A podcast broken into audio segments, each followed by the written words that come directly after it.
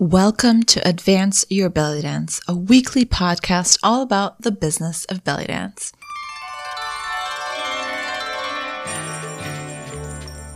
I'm your host, Jana, and every week you'll get belly dance business tips you wish your dance teacher told you when you first started. From how to start your first email marketing list to what you actually need on your website and everything in between. Let's get started.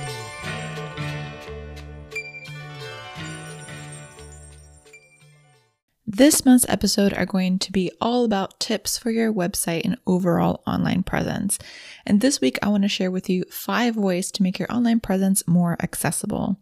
So, as Steve Ballmer, the former CEO of Microsoft, once said, accessible design is good design.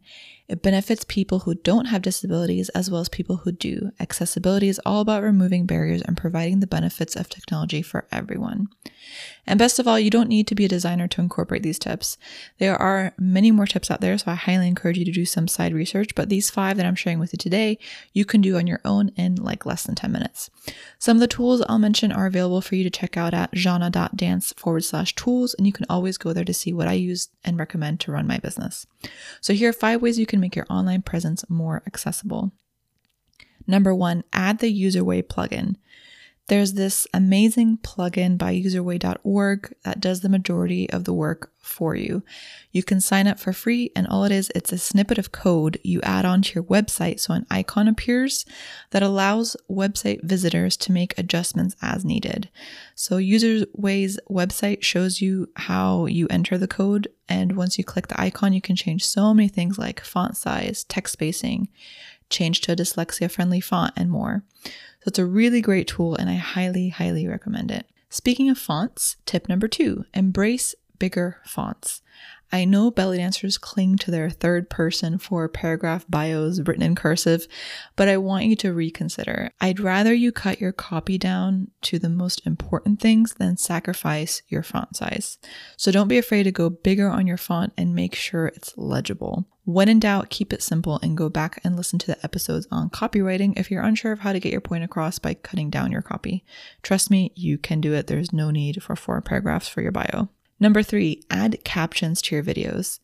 Videos have become a major player on social media, so even if you just care about increasing your views, adding captions could help. In fact, from a study done by Verizon Media, they found 80% of US consumers are more likely to watch an entire video when captions are available, and Facebook has found that 85% of videos viewed are without sound. To easily add videos next time you post on social, you can use the auto generate caption feature on YouTube and IGTV, or use a free app like Headliner where it generates the captions for you to edit. There's no need to worry about timestamps and aligning the text perfectly. Headliner does this for you. It's what I use for sharing short clips of this podcast on Instagram and it's very easy to use. Number four, add alt text to your images. If you ever posted a photo on Instagram or on your website, you may have noticed a space to put alt text. This is where you can add text that acts as a replacement for the image if it fails to load, but it's also helpful if someone can't see the image or relies on an app to describe photos. And as an added bonus, when used correctly, alt text can help your site's SEO, which is your search engine optimization, because it gives search engines more text to crawl for, which is how you can get found on any search engine because it gives you a better ranking. And number five, capitalize the first letter of each word in your hashtag.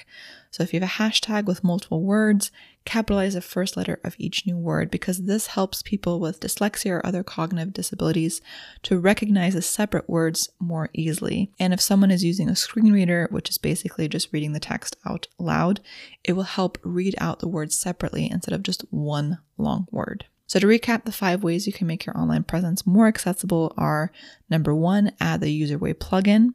Number two, embrace bigger fonts. Number three, add captions to your videos. Number four, add alt text to your images.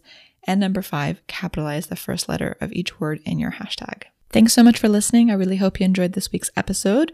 All month long, I'm going to be giving you website and online presence tips, so stay tuned for that. And I haven't asked for this in a while, but if you love this podcast, which I really hope you do, could you please go and give it a five star rating on Apple Podcasts and write a little something about why you love it or what your favorite episode is or anything that you want to share? Because this really does help other people find the podcast. And that's what we want. Do we want to share awesome belly dance business tips with everyone. So go ahead and give it a five star rating Apple Podcasts. Thanks again for listening, and until next week.